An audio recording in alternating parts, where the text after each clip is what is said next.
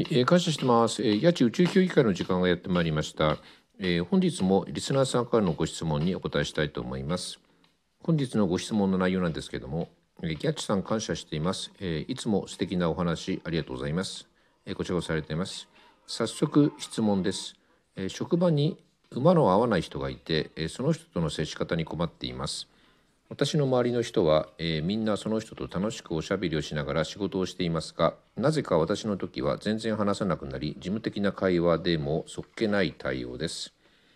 私の時だけノリが、えー、他の人と全く違う気がします、えー、私が気にしすぎなのかとても仕事がしにくいです、えー、その人以外の仕事仲間とは楽しく仕事をしています。ですのでいつも朝仕事に行く前には必ずその人にくじ切りをして仕事中も言霊を唱えています。その効果もあってかその人と二人きりで仕事をする時間は少なくなっています。ただそれでも私に対する態度に憂鬱になってしまう時もあります。そんなに嫌われてる嫌な人だったら逆ギレとか無視することができる人なんですけど極めて嫌な人ではないのでそういった人の対応方法をアドバイスお願いします。というご質問内容なんですけれどもうんとねまああのお話を聞く限りでは、えっと、ご質問者さん以外の人とは仲良くやってるっていう方みたいなんでまああのすごい悪い人ではなさそうですよね。あのみんなに嫌われてるんだったらねあの間違いなく嫌なやつだと思うんですけどでねあの何て言うのかな見方を変えてね、えっと、その人以外はいい人なんですよね職場はね。だからある意味ではねあのそんなね恵まれた職場はないと思うんですよ。あの嫌なやつが一人だけとかねかなりね、あの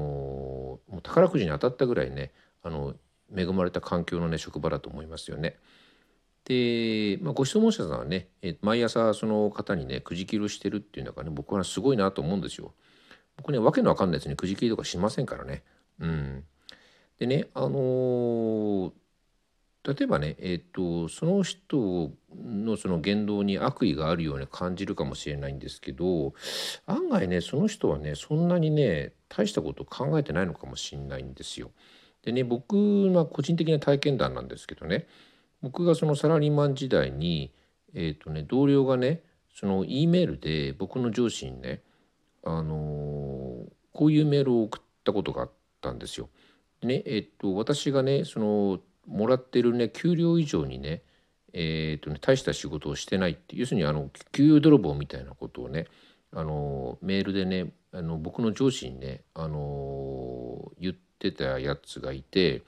それで僕もねたまたまその E メールをねあの見ちゃったんですよ。でね僕ねまあ当時ひとりさんのこと知らなかったんでねまあいわゆる未熟者だったんですけど頭にきてねあのそいつねちょっとねあのと会った時にねあのそういう影打ちとか叩くんだったらね面と向かって言えよって言ってねあの次そういうこと言ったらねぶっ殺してやるからなって言ったんですよね。でまあそしたらねあの相手はねあの目まん丸くしてねびっくりしたんですよびっくりしててねで「えななんでそんなに怒ってんですか?」みたいなこと言ってきて「いや怒るも怒んないもお前そんなこと言ってねあの本当に殺してるよ」って言ったらね「いやいやそんなあのそんなそんなあのそんなつもりで言ったんじゃないんですよ」みたいなことでなんか話してるうちにねあらなんか怒ってる自分がバカバカしくなってねうんなんかまあ大し大したこと考えてなかったんだなと思ってねなんかね自分なんかななんていうのかなあの自分がバカバカしくなったっていうかねなんでこんなことで怒って怒ってんのかなと思ってね、うん、そういうことがあったんですよね。でねあのもしかしたらねその方っていうのはねそのご質問者さんから何か働きかけを待ってるのかもしれないですよね。で例えばねその方をねえっと褒めてやるっていうのもいいと思うんですよね。でまあうちのお客さんがね最近ねその上司の方をね,、えー、のねまあことごとく褒めちぎったらねなんか急にその、えーと、職場関係が良くなったっていう体験談があったんですけど、まあ、何でもいいんですよね。あの着てる服があのかっこいいでもいいですしあのねあのなんていうのかななんかねあの仕事が早いですねとかねなんか何でもいいから褒めてやるたらいいんですよね。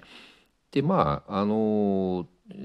その方のね長所を褒めてやってねそれであのそれは嫌味ですかとかね言ってくるんだったら多分そいつは嫌なやつだと思うんですよね。うん、まあでもねそんなそんな程度だと思いますよ。あの本当ねあの嫌なやつが一人しかいないの職場って本当に珍しいんでね自分はねいい職場に勤めてるなってね本当ねあの他の同僚の人に感謝ですね。うん、それでねまあひとりさんも言ってるんですけどねあのお花畑にねうんこが1個起こってるからってねそのうんこ見ててもしょうがないですからね。あの綺麗なお花畑を見てねあの自分がねこう何て言うのかなその職場でねあの自分のやれることをやっててねそれでねあの本当にそれだけあの仕事一生懸命やってればねまあそのうちあのその人もねその気になる方も変わってくるかもしれないですしね。うん。あのやれるだけのことをやれば十分です。うん。まあ、気楽にねあの考えてねあのそのねあの気になる方でもねこの人をどうやったらねあのなんていうのかな自分の思い通りになるだろうかとかねなんかいろいろ考えてねこう手を変え品を変えしてねあのちょっとゲーム感覚でね楽しんでみてください。うんそんな感じかな。それでは皆様ごきげんよう。